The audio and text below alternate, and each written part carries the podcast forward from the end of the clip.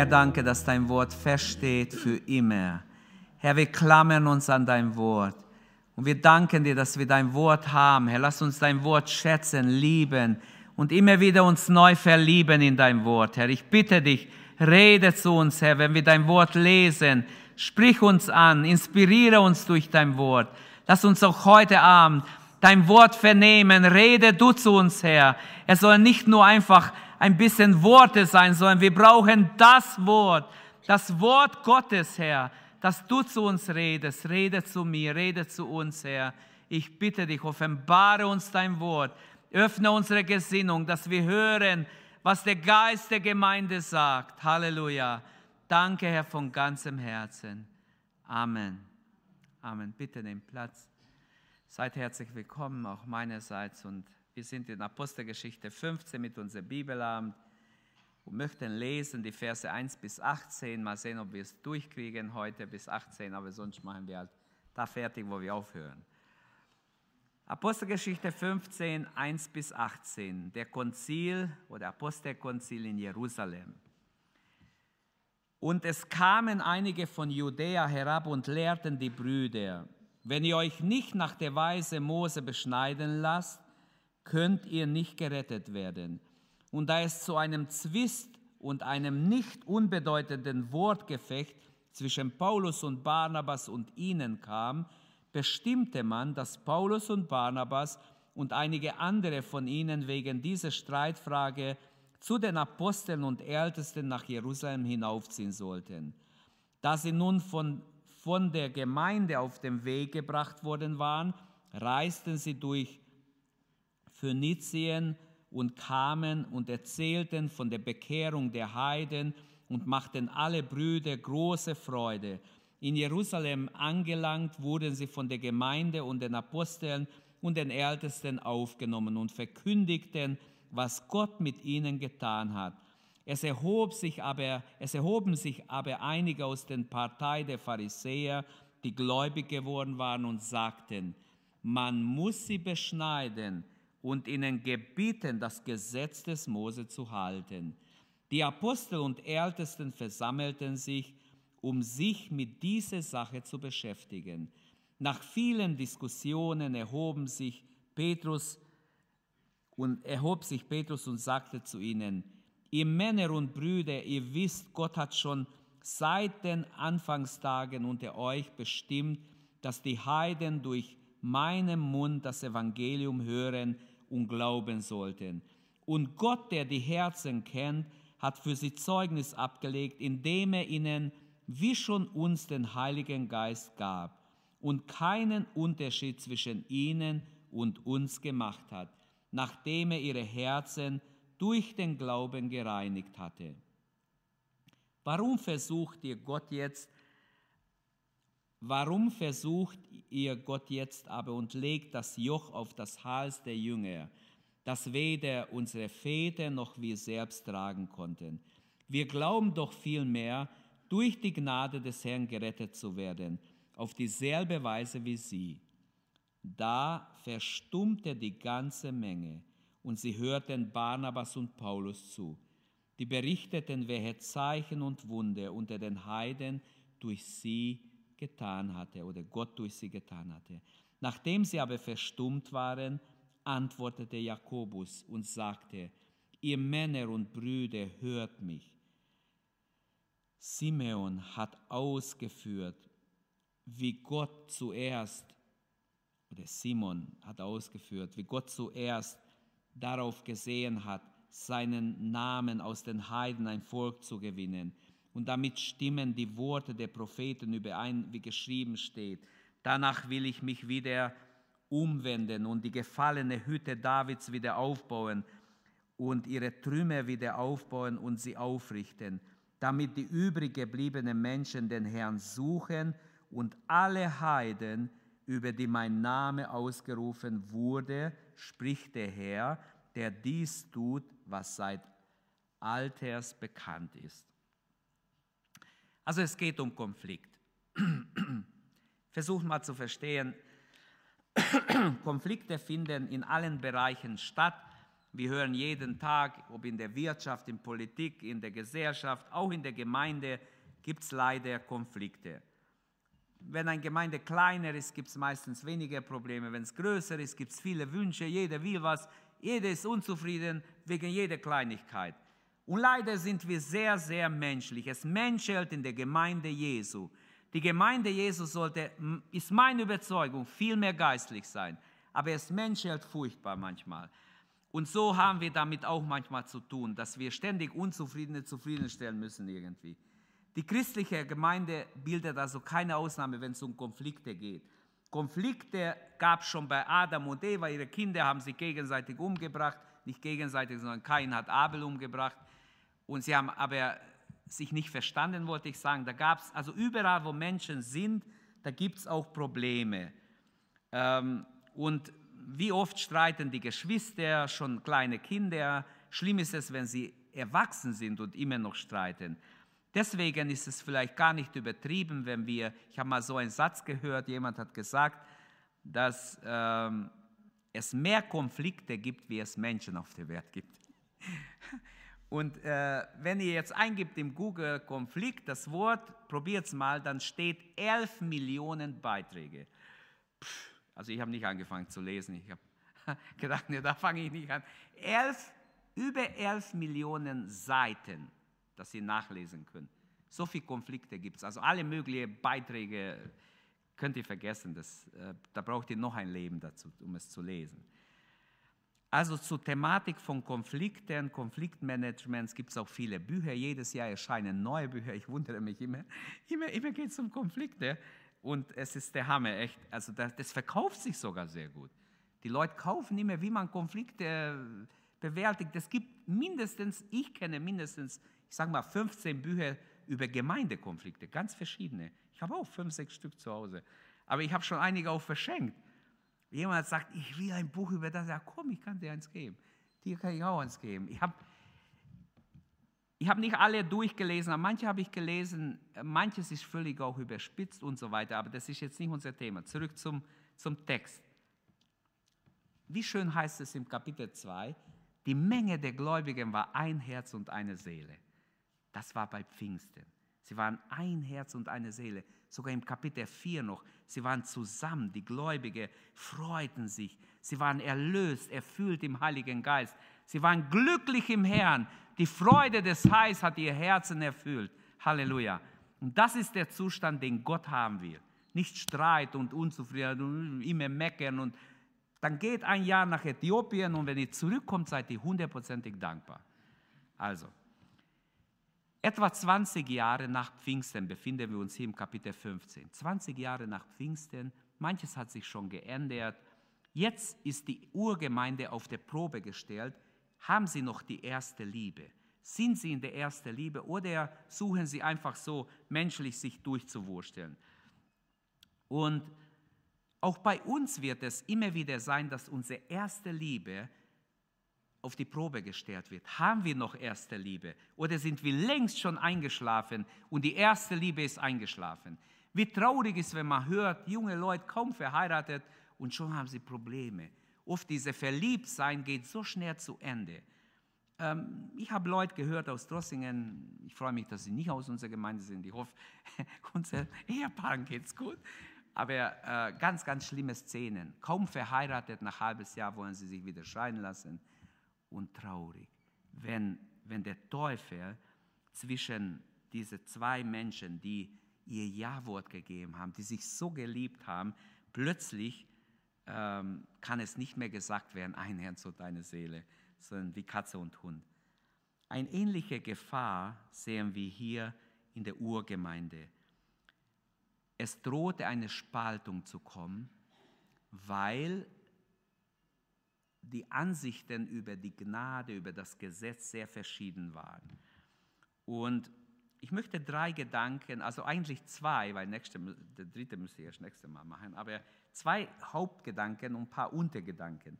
Der erste Hauptgedanke ist, was war, die, was war der Anlass dieses Konzils? Warum mussten sie zusammenkommen? Und das ist ja gegeben in den ersten Versen. Dann möchte ich zeigen die verschiedenen Berichte während des Apostelkonzils. Wir haben auf der einen Seite die Befürworter der Beschneidung, auf der anderen Seite haben wir drei, äh, ähm, drei Berichte gegen die Beschneidung. Also fangen wir an, was war die Ursache? Was war die Ursache für diesen Apostelkonzert? Warum musste es stattfinden? Der Anlass war die Frage, äh, Moses oder Christus, das Gesetz oder die Gnade? Muss äh, oder welches Verhältnis so ein geretteter Christ, der im neuen Bund gerettet ist, zum Gesetz des Alten Testaments haben? Und so fängt es an und es kamen einige von Judäa herab und lehrten die Brüder, die sie kamen nach Antiochien, weil da war Paulus und Barnabas und stritten mit ihnen. Wenn ihr euch nicht nach der Weise des Mose beschneiden lässt, lasst, könnt ihr nicht gerettet werden. Wir haben am Schluss des vorigen Kapitels, Kapitel 14, gehört, wie Paulus und Barnabas nach ihrer Rückkehr von der ersten Missionsreise ähm, in die Muttergemeinde Antiochia, wie sie berichtet haben, mit großer Freude erzählt haben, welche Zeichen und Wunder Gott durch sie getan hat. Und die Nachricht von dem allem, was sie erlebt haben, dass auch unter den Heiden Gott wunderbar gewirkt hat, Menschen geheilt hat, Menschen gerettet hat unter den Heiden, diese Nachricht ging bis, bis nach Jerusalem. Und das sind so diese, äh, es gab so eine Gruppe von Gläubigen, die waren vorher Pharisäer oder aus der Partei der Pharisäer. Und die haben gedacht, also das lohnt sich, dass wir ganz weit reisen, 200 Kilometer, und die Brüder aufklären, dass diese Apostel eigentlich nicht recht haben. Denn sie als Neubekehrte müssen auch beschnitten werden. Aber also neben dem Christentum muss auch das Judentum angenommen werden. Das ist der Gedanke dahinter. Eure Taufe hilft euch nichts, wenn ihr nicht beschneiden seid, beschnitten seid. Also von Christus müsst ihr oder nur Christus annehmen, das wird nicht rein. Ihr müsst auch Mose annehmen, so ungefähr. Ihr müsst den Sabbat heiligen, ist ganz bestimmt auch dabei. Warum ist die Lehre von der Erlösung durch Gnade oft so problematisch? Warum haben Menschen Probleme damit, einfach das ähm, als, als erlösend, als befreiend anzunehmen? Warum versuchen manche Christen das christliche Leben so gesetzlich zu machen, so schwierig zu machen, so problematisch zu machen. Drei wichtige Punkte. Ich bin noch in der Einleitung. Ich lege eine Grundlage und ich komme sofort zu den, zu den Berichten, die gegeben wurden. Aber wir sind noch bei der Frage, was war der Anlass, was war wirklich das Problem. Vor allem die freie Gnade Gottes in Christus Jesus, das ist der Kern des Evangeliums. Ohne die Gnade gibt es keine Erlösung. Und dieser Mittelpunkt des Predigs der Apostel Paulus und Barnabas, äh, die war jetzt in Gefahr. Weil diese anderen Brüder, die behaupten, man muss sich beschneiden lassen, wie es Mose geboten hat, nur dann wird man selig. Und da ist halt ein Riesenkonflikt, ein Riesenstreit. Wozu dient dann die Taufe? Wer glaubt und getauft wird? Ähm, wozu dient dann die Taufe? der wird gerettet werden, heißt du in Markus 16. Wie soll das denn geschehen? Was hilft dann sein Blut, die erlösende Kraft, wenn wir die Beschneidung brauchen? Wie ist man dann gerettet? Also es war ein ziemlicher Durcheinander. Und bei diesem Streit handelte es sich auch um die Freiheit eines Christenmenschen. Was, uns, was unser Apostel Paulus später in Galater 5, 1 bis 3 schreibt, das war hier das Problem. Dort heißt es, so hat uns Christus also wirklich befreit. Sorgt nun dafür, dass ihr frei bleibt und lasst euch nicht wieder unter dem Gesetz versklaven. Hört zu, ich Paulus sage euch, wenn ihr auf die Beschneidung vertraut, um von Gott gerecht zu werden, dann kann Christus euch nicht helfen. Ich wiederhole es noch einmal, wer sich beschneiden lässt, der muss sämtliche Vorschriften des Gesetzes einhalten. Und das stimmt, wer durch das Gesetz gerecht werden will, der muss alle Gebote einhalten. Und das ist auch in der Bibel mehr als einmal vorhanden. Viele haben es versucht, unsere Väter haben es versucht, keine konnte es halten. Nur Christus hat das Gesetz erfüllt. Und Römer 10, Vers 1 sagt, Christus hat uns vom Gesetz befreit. Er ist das Ende des Gesetzes.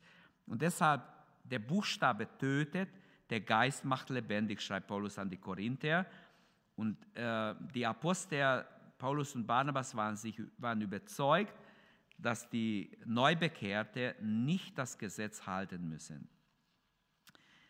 Es ging aber auch um die Mission in diesem Streit. Es ging darum, ähm, wie sollen wir missionieren? Soll äh, das Christentum eine jüdische Religion sein oder kann es eine weltweite Glaubensrichtung sein, die die ganze Welt erfasst? Und das war ja im, im, im großen Missionsauftrag, wenn wir die ganze Schrift zusammennehmen. Gottes Gedanke war, dass die Gnade Gottes über die ganze Welt kommt, dass alle Völker erfasst werden vom Evangelium. Und so das Christentum ist eine weltweite Bewegung, die Jesus gestartet hat, die Apostel vorangetrieben haben und bis heute nicht aufgehört hat und dauern wird, bis Jesus kommt. Und deshalb kann es nicht vom Mose abhängen, auch nicht vom Gesetz. Das Gesetz des Mose war den Israeliten gegeben, eigentlich damit sie vorbereitet werden auf Christus, damit sie abgehalten werden von den ganzen bösen Götzendienst, der heidnische und dämonische äh, ähm, Gebräuche, die die Heiden hatten. Und es war so die Missionssache, die Sache der ganzen Menschheit, die Paulus hier verteidigt. Denn Paulus hat verstanden, Barnabas hat verstanden, dass Gott auch die Völker mit eingeschlossen hat. Und so kamen diese Leute und wollten halt gegen dem lehren, was die Apostel gesagt haben. Da sie nun vor der Gemeinde, im Vers 3 heißt es, auf den Weg gebracht worden waren, reisten sie nach Phönizien und Samarien und erzählten von der Bekehrung der Heiden und machten alle Brüder große Freude. Sie wurden von der Gemeinde von Antiochien, von der Heimatgemeinde, verabschiedet und gesandt, im Namen der Gemeinde zu gehen. Friede mit euch, haben sie gesagt, Shalom und äh, setzt euch für die Wahrheit ein. Schafft Frieden, schaut, dass ihr euch vereint mit den Brüdern, dass irgendwie ein Nenner findet und kein Abstrich von der Wahrheit. Bin ich mir sicher, dass sie das gesagt haben. Kein Abstrich von der Wahrheit. Die Wahrheit muss verteidigt werden. Und so sind sie gegangen, unterwegs besuchen sie noch andere Gläubige und sie bringen ihr Anliegen in Jerusalem vor den Brüdern. Als sie aber nach Jerusalem kamen, Vers 4, wurden sie empfangen von der Gemeinde und von den Aposteln, von den Ältesten und sie verkündigten, wie viel Gott durch ihnen getan hat. Sie kamen also als Abgeordnete der Lokalgemeinde, es muss eine sehr große Gemeinde in Antiochia gewesen sein, und sie waren ziemlich weit gereist ähm, bis nach Jerusalem.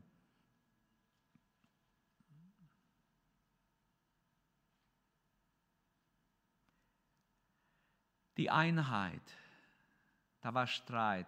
Die Einheit der Gemeinde ist immer bedroht. Obwohl in der Bibel steht, in Epheser 4 steht, ein Herr, ein Glaube, eine Taufe, ein Gott und Vater, aller, der über allem ist und so weiter. Er soll alles in allem sein.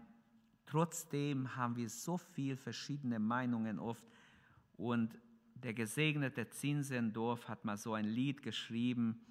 Herz und Herz vereint zusammen, sucht in Gottes Herzen Ruhe, lasst, eu, lasst eure Liebesflammen lodern auf den Heiland zu. Er das Haupt und wir die Glieder, er das Licht und wir der Schein. Er der Meister, wir die Brüder, er ist unser, wir sind sein und so weiter. Also ich will nur betonen, wie wunderbar ist, wenn Einheit ist. Einheit ist Gold wert. Streit ist schrecklich.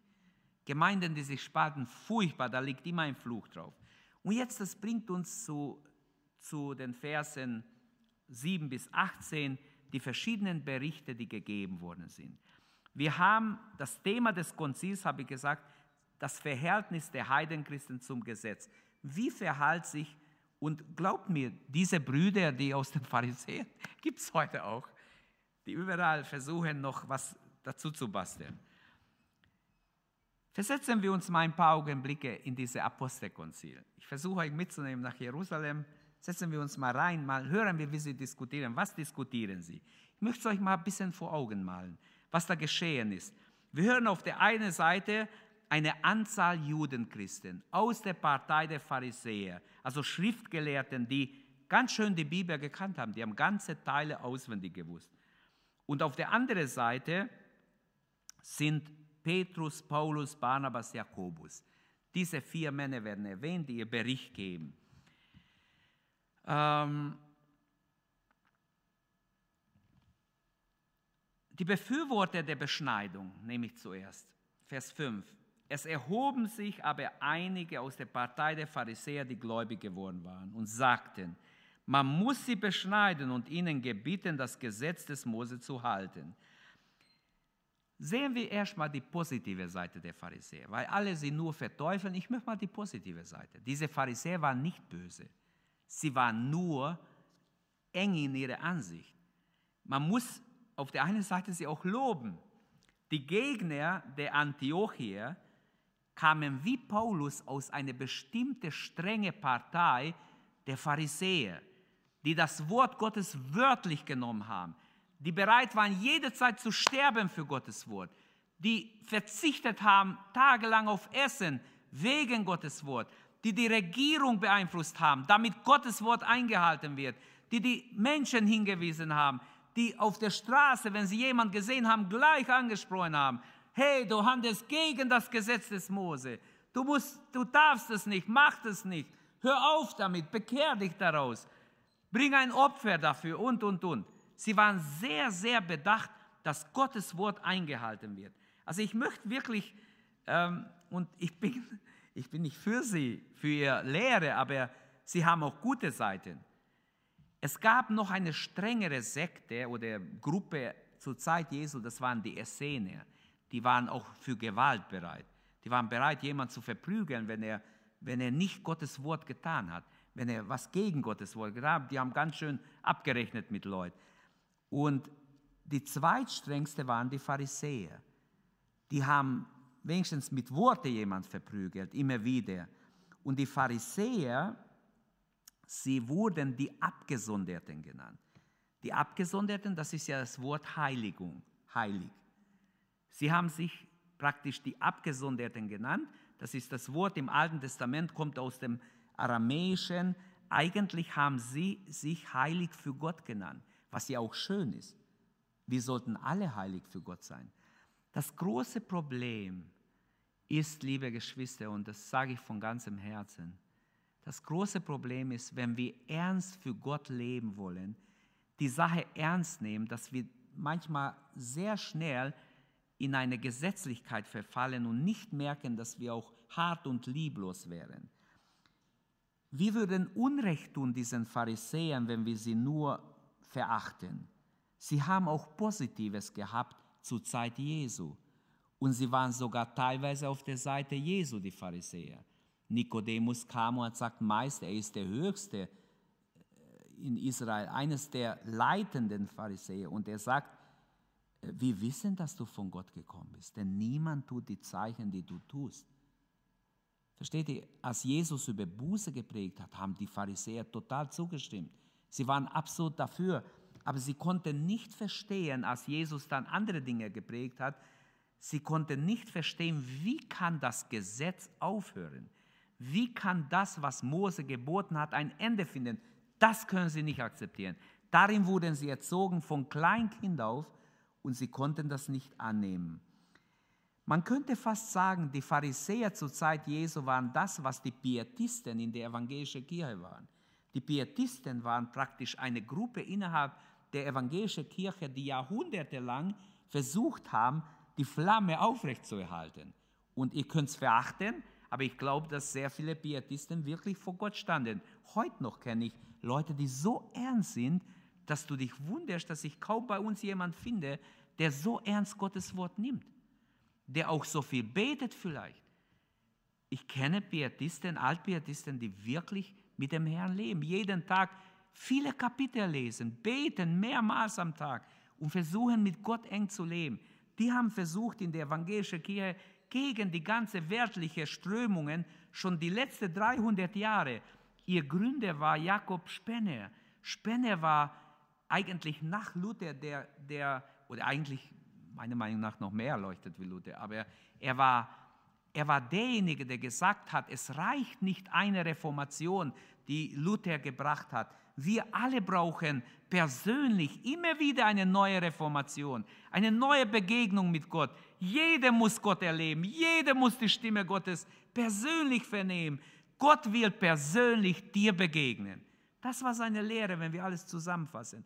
Und der Mann war ein Erweckungsprediger, der hat tausende Nachfolger gehabt, die äh, ihn hören wollten. Heute noch liest man seine alten Predigten von 1740, die gedruckten alte Schriften in uraltes Deutsch, uralte Wörter. Ich habe die schon alles in der Hand gehabt, habe auch ein bisschen gelesen drin.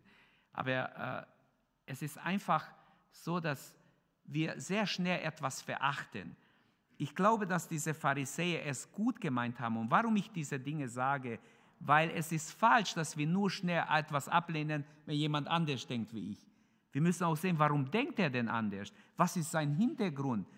Nur einfach etwas ablehnen, vielleicht will mir Gott auch was sagen, selbst wenn seine Lehre nicht okay ist.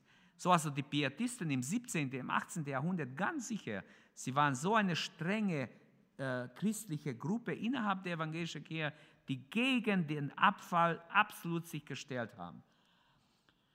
Und so frech sie äh, auch waren in Antiochien, haben gesagt, ihr seid nur gerettet, wenn ihr euch auch beschneiden lässt. Jetzt haben sie ein bisschen nachgegeben. Sie haben gesagt, ihr müsst euch auch beschneiden lassen, wie Mose geboten hat. Sie sagen nicht mehr, dann seid ihr nicht errettet. Aber Fakt ist, die, die Gegner der Beschneidung widerstehen diesen, diesen, diese Gruppe von Brüdern. Sie werden ja Brüder genannt, sie waren ja auch gerettet, haben sich auch taufen lassen. Aber sie haben versucht, weiter als Juden die Gesetze, die Regeln, die ganzen ähm, Vorschriften einzuhalten. Kommen wir jetzt zu den Gegnern der Beschneidung. Vers 7 bis 18 haben wir, wir haben Petrus. Petrus beruft sich auf sein Erlebnis in der Vergangenheit. Paulus und Barnabas treten zusammen auf, sie berufen sich auf das, was Gott jetzt durch sie getan hat, gerade auf der Reise. Jakobus beruft sich auf die Zukunft, prophetisch, was Gott verheißen hat, was noch auch in der Zukunft erfüllt wird. Also er schließt die Heiden mit ein in seine Rede. Berichten, äh, schauen wir den Bericht von Petrus an. Petrus beruft sich auf sein Erlebnis in der Vergangenheit, Vers 6 bis 11. Wir bekommen einen Eindruck, wie Petrus die Sache sieht im Hause Cornelius, wie er darüber denkt.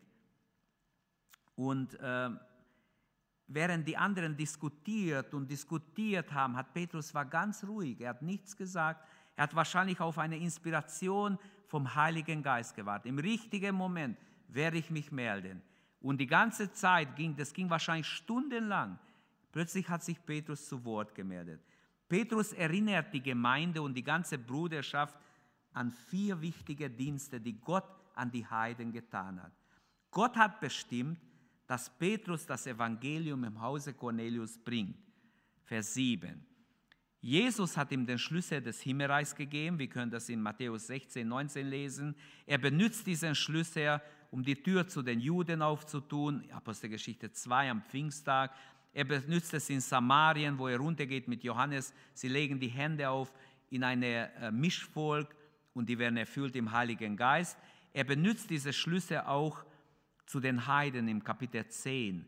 Und auch da hat Gott ihn wunderbar benutzt. Petrus betont, dass Cornelius und sein Haus gerettet wurden durch das Hören des Wortes Gottes, nicht durch das Gesetz. Gott gab den Heiden den Heiligen Geist als Beweis, dass er sie angenommen hat, das betont er.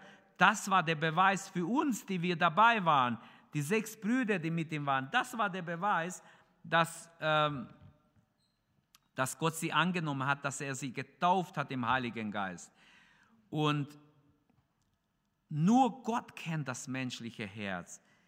Wenn sie nicht gerettet wären, hätte Gott ihnen den Heiligen Geist nicht gegeben. Gott wusste, wie ihr Herz aussieht. Deshalb konnte er ihnen den Heiligen Geist geben. Er gibt es nicht einfach jedem. Und der, der noch für Geistestaufe betet, die Botschaft ist hier, er gibt es nach der Reinigung unseres Herzens. Petrus musste diese Lektion in Joppe lernen, als Gott durch ein Gesicht zu ihm sprach. In Kapitel 10 wird erklärt, wie er zuerst nicht will, wie er dieses Tuch sieht mit den Tieren und so weiter. Und dann lehnt er es ab, aber er, musste die Lektion lernen, denn das Tuch kommt wieder und wieder, bis er Ja sagt. Seit Christus auf Golgatha starb, seit dieser Zeit macht Gott keinen Unterschied zwischen Juden und Heiden. Behaltet das. Es ist wahr. Weder was die Sünde angeht, noch was die Erlösung angeht. Weil viele ein falsches Evangelium glauben. Gott macht keinen Unterschied. Wenn ein Israelit heute Abend da wäre und er in seine Sünde lebt, genauso gilt ihm das Evangelium wie einem Heiden, der in seine Sünde lebt. Und genauso kann ein Jude gerettet werden durch Jesus wie ein Heide. Also in, in, weder in der Sünde, in Bezug auf die Sünde, noch in Bezug auf die Erlösung macht Gott keinen Unterschied. Die sündigen Herzen können nur durch den Glauben an Jesus Christus gereinigt werden, nicht durch Mose. Und die Erlösung geschieht nicht durch das Halten des Gesetzes. Das betont Petrus. Und er, er betont, dass die Juden gerettet wurden, die Heiden gerettet wurden, wie auch die Juden. Wir selbst sind genauso wie die Heiden darauf angewiesen, durch die Gnade des Herrn gerettet zu werden. Und dann hat Gott noch ein vierter Dienst getan, und zwar Gott hat die Heiden ohne das Joch des Gesetzes errettet. Vers 10. Petrus nennt das Gesetz ein Joch, eine Last.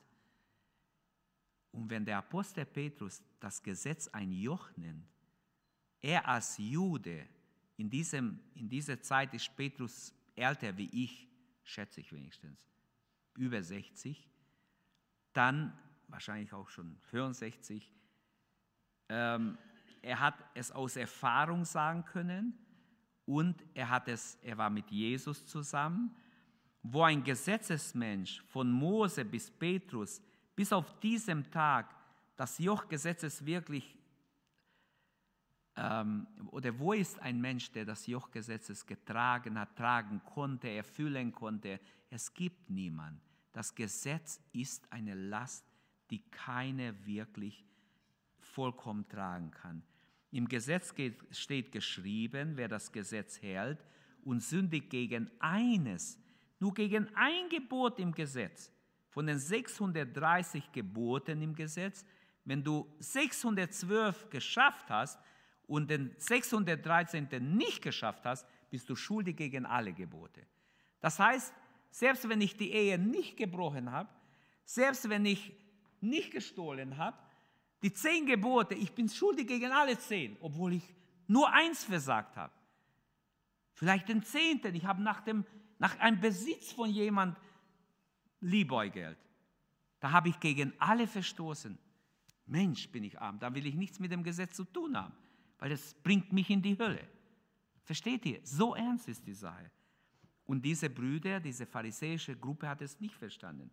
Das Gesetz kann weder die Herzen reinigen, kann den Geist nicht geben, kann noch ewiges Leben geben. Das Gesetz konnte nicht ähm, machen, was Jesus getan hat, uns retten.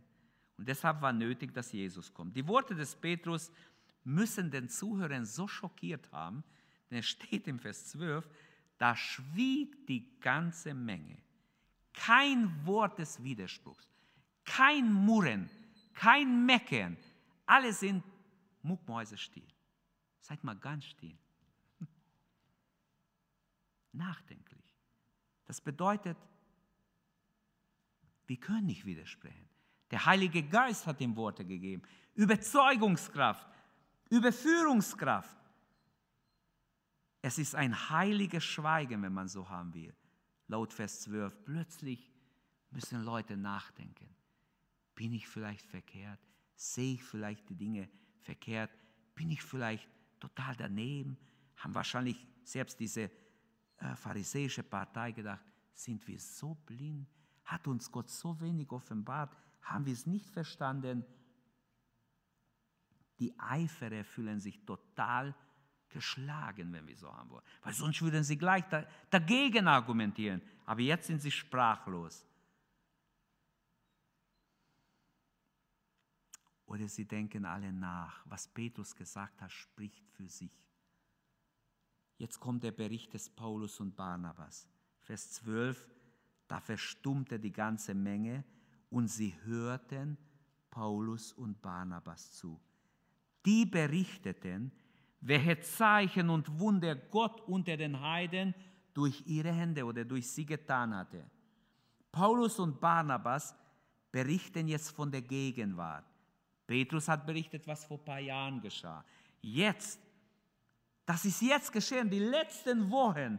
Wir waren unterwegs, da und dort, und das hat Gott getan. Lukas verwendet nur ein Vers dafür, dass Paulus und Barnabas, was sie gesagt haben. Nur ein Vers. Warum weiß ich nicht, obwohl mich würde interessieren, was die beiden zusammen als Team gesagt haben. Sie betonen die Wunde als Beweis dafür, dass Gott auch unter den Heiden gewirkt hat, Wunder getan hat. Paulus und Barnabas predigten ihnen Gnade statt Gesetz und Gott hat gehandelt auf ihr Predigen hin. Gott hat die Heiden die Tür der Gnade, nicht die Tür des Gesetzes, sie sagen die Tür der Gnade geöffnet. Also wenn die Heiden dem Gesetz gehorchen müssen, Warum hat Gott dem Paulus das Evangelium der Gnade gegeben ähm, und ihn zu den Heiden gesandt? Und jetzt kommt der Bericht des Jakobus. Jakobus beruft sich auf die Zuhörer, äh, auf die Zukunft, Entschuldigung, auf die Zukunft. Er spricht etwas aus, was die Propheten des Alten Testaments prophetisch vorausgesagt haben. Es reicht bis ins tausendjährige Reich. Danach, als sie geschwiegen hatten, stand Jakobus auf. Das heißt, nach Petrus haben sie geschwiegen. Nach Paulus und Barnabas ist immer noch ein Schweigen, immer noch ein Nachdenken. Jetzt steht Jakobus, der Bruder des Herrn, auf, der auch eine Piste geschrieben hat, mit dem Beinamen, er hieß der Gerechte, denn äh, ähm, man hat ihn so genannt, weil er sehr streng das Gesetz auch genommen hat. Aber selbst ein Jakobus, der in seinem Brief ganz stark das Gesetz erwähnt und die Berechtigung des Gesetzes. Selbst er hat verstanden, dass Gott tatsächlich auch die Heiden angenommen hat. Jakobus ergreift wie ein Hirte, wie so ein Vorsteher. Er war eines der Vorsteher der Urgemeinde, von der Muttergemeinde Jerusalem. Er ergreift jetzt das Wort. Mit gespanntem Herzen bin ich sicher, hoffen jetzt die, die pharisäische Gruppe, hoffen, ja, das ist unsere Rettung. Jakobus, der sowieso, den kennen wir, der ist streng mit dem Gesetz. Er ist unsere Rettung. Was sagt er? Jetzt wollen wir es hören. Jetzt hören Sie alle gespannt zu. Und was sagt er? Er spricht zugunsten von Petrus und von Gunsten von Paulus und Barnabas. Er, ist voll auf, auf, auf der Seite. Der Schlüsselgedanke bei Jakobus ist Übereinstimmung. Schaut mal, was Petrus erlebt hat, was Paulus und Barnabas erlebt haben und was die Propheten gesagt haben, stimmt überein. Mensch, von wo sollen wir sowas überhaupt ahnen? Es stimmt überein. Und jetzt zitiert er ein paar prophetische Worte aus dem Alten Testament. Das stimmt mit den Worten der Propheten überein. Die Judaisten sind schockiert. Die können nicht vor lauter Staunen, dass jetzt kommt der dritte Beweis, dass wir Unrecht haben, dass wir daneben sind. Die Wahrheit über die Gemeinde Jesu war lange Zeit verborgen als ein Geheimnis. Aber Gott hat es offenbart, denn Jakobus sagt in Vers 16, danach, Gott hat gesprochen durch die Propheten, danach will ich wieder zu ihnen, mich zu ihnen wenden und will die zerfallene Hütte Davids wieder aufbauen, die in Trümmern liegt, will ich wieder aufbauen und sie aufrichten. Also Gott sucht zuerst die Nationen heim und er wählt sich aus ihnen ein Volk. Danach will ich wiederkommen. Das heißt, die Heiden werden eine Zeit bekommen, wo sie das Evangelium haben. Danach komme ich wieder zu Israel. Und die alte Hütte Davids, die jetzt noch zerbrochen ist, will ich wieder aufbauen. Deshalb müssen wir uns in Acht nehmen. Eine warnende Botschaft für alle Heiden ist da drin. Eine Zeit lang wird Gott sich aus den Heiden ein Volk sammeln. Das macht er. Das kann jeden Moment zu Ende gehen. In Israel sind immer mehr messianische Juden. In Israel versucht man einfach, es gibt Rabbis, die, die sind unruhig jetzt. Die wollen, dass der Messias kommt. Einer hat mit, mit, mit, mit Netanyahu gestritten. dass er mitschuld ist, dass der Messias nicht kommen kann. Du bist mitschuld. Und einer hat sogar vorausgesagt, prophetisch, du wirst derjenige sein, der den Schlüssel dem Messias übergibt für den dritten Tempel. Werden wir sehen. Das ist nicht mein Thema jetzt. Aber Jakobus weist auf die Zukunft, auf prophetische Aussagen. Gott sucht die Nationen heim und danach wird er die zerbrochene Hütte Davids, ganz klar ein Bild für Israels geistliche Zustand, wieder aufbauen. Zuletzt redet äh, Jakobus auch vom, vom Übrigen der Menschheit. Er, er zitiert etwas, was auf, die, auf das tausendjährige Reich gilt. Jerusalem wird Hauptstadt sein und Jesus wird König sein. Der einzige Jude, der seine Herkunft genau nachweisen kann, ist ja Jesus. Bei ihm ist genau nachgewiesen. Die anderen haben es alle verloren. Manche versuchen es irgendwie zu rekonstruieren. Aber Jesus ist der einzige Jude, der nachweisen kann, von Anfang bis Ende, weil er steht alles geschrieben und ist bewahrt. Aber das nebenbei. So stimmt Jakobus ganz und gar dem Petrus und dem Paulus und Barnabas zu. Sein Schlüsselwort ist Übereinstimmung. Das, was Gott durch Petrus getan hat, durch Paulus und Barnabas, stimmt eigentlich mit den Propheten, also mit eurer Bibel, auf die ihr jetzt so viel Wert legt, die pharisäische Gruppe, mit dem Alten Testament überein. Was ist meine Anwendung? Hören wir hier auf. Ich mache noch eine kurze Anwendung. Erstens, Petrus fasst sein Urteil zusammen. Erlösung geschieht allein durch Gnade, Vers 11. Er beruft sich im Vers 7 auf die Stimme Gottes, die zu ihm geredet hat, geh hin, ich habe was vor. Sag nicht, sie sind unrein. Was ich gereinigt habe, ist nicht unrein. Und endlich geht er.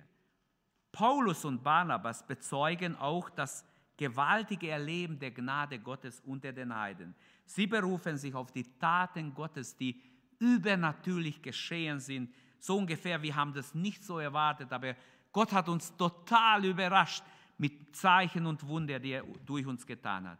Jakobus stützt sich auf die Schrift, indem er beweist, dass Gott nicht die, äh, nicht die Bekehrung der Heidenvölker, sondern, also ja, ich, ich wusste nicht, was, ich kann es nicht lesen, was ich geschrieben habe. Ich habe, es gibt Leute, die behaupten, alle werden sich am Schluss bekehren. Das stimmt nicht. Jakobus hat hier etwas gesagt und das möchte ich gegen Allversöhnung auch stellen. Das ist mir heute so aufgegangen. Und zwar, Jakobus stützt sich auf die Schrift, auf die Aussagen, dass Gott aus den Heiden sich ein Volk retten wird, aber nicht alle Völker. Das heißt, es ist eine Lüge, wenn Leute verbreiten, am Schluss wird jeder gerettet. Alle sind ja gerettet, nur manche wissen es nicht. Hat mir eine Pfarrerin gesagt. Das stimmt nicht. Das ist unbiblisch. Viele werden verloren gehen, ewig verloren sein, getrennt von Gott. Schade. Aber Jakobus sagt, er stützt sich auf die Schrift und beweist, dass Gott nicht die gesamte Menschheit, sondern aus den Völkern wählt, sich ein großes Volk äh, sammeln wird. Und so ist die Gemeinde die herausgerufene, Ekklesia ist die herausgerufenen aus den Völkern. Der Herr wird sich also bald Israel zuwenden. Das steht auch in Jakobus seiner Aussage. Und jetzt Konflikt war unser Thema. Eigentlich kommt jetzt erst die Lösung des Konflikts. Das werden wir nächstes Mal vielleicht darüber reden. Wie kann man Konflikte in der Gemeinde lösen und so weiter. Einiges, vielleicht einiges über Konflikte nächstes Mal sprechen. Aber nächstes Mal das Ergebnis des Apostelkonzils wird unser Thema sein. Was ist ab Vers 19 bis 34? Was war das Ergebnis? Das Ergebnis ist schön, weil sie gerungen haben, weil sie miteinander geredet haben, ist etwas Schönes rausgekommen. Das war biblisch. Die Bibel sagt, wo mehrere Ratschlagen, da kommt ein guter Rat zum, zum Vorschein. Wo Menschen nicht reden, nur schimpfen übereinander und auseinandergehen und eine neue Gemeinde gründen, die sind nicht im Willen Gottes. Das machen viele, aber die sind nicht unter dem Segen Gottes. Denn wenn man auseinandergeht und nicht miteinander redet, das ist unbiblisch. Biblisch ist, dass man ringt um eine Lösung. Lasst uns aufstehen und dafür beten, dass wir immer friedliche Menschen sind. Gottes Wille für dich, egal mit wem du Streit hast, ist nicht, dass du weiter streitest. Suche Frieden gegenüber jedem Mann und Heiligung. Das ist der Wille Gottes. Vater, wir danken dir, dass du auch in dieser Problemsituation in Antiochien und auch in Jerusalem Lösungen geschaffen hast, dass die Apostel nicht auseinandergingen und mehrere Gemeinden gegründet haben, sondern dass sie erlebt haben, du kannst auch in Lehrstreitigkeiten Einheit schenken. Denn sie konnten am Schluss sagen, es gefiel uns und dem Heiligen Geist oder dem Heiligen Geist und uns, dass wir diese Dinge einhalten. Ich bitte dich, Herr, dass du uns hilfst, dass wir immer friedlich sind und für Frieden einstehen, uns verpflichten, Menschen des Friedens zu sein, zu deiner Ehre. Halleluja. Gelobt sei dein Name, Herr. Gepriesen sei dein Name, Vater. In Jesu Namen bitten wir und danken dir, befehlen uns in deine Hand. Bewahre uns, schenk uns Gnade, Herr, dass wir dich erleben in unser Alltag, dass wir Erlebnisse mit dir machen, dass wir Zeichen und Wunder erleben in unser Leben. Wir bitten dich, Herr, beweise dich auch in unser Leben, wie bei den Aposteln, dass du mit uns bist. Gelobt sei dein Name. Halleluja. Amen.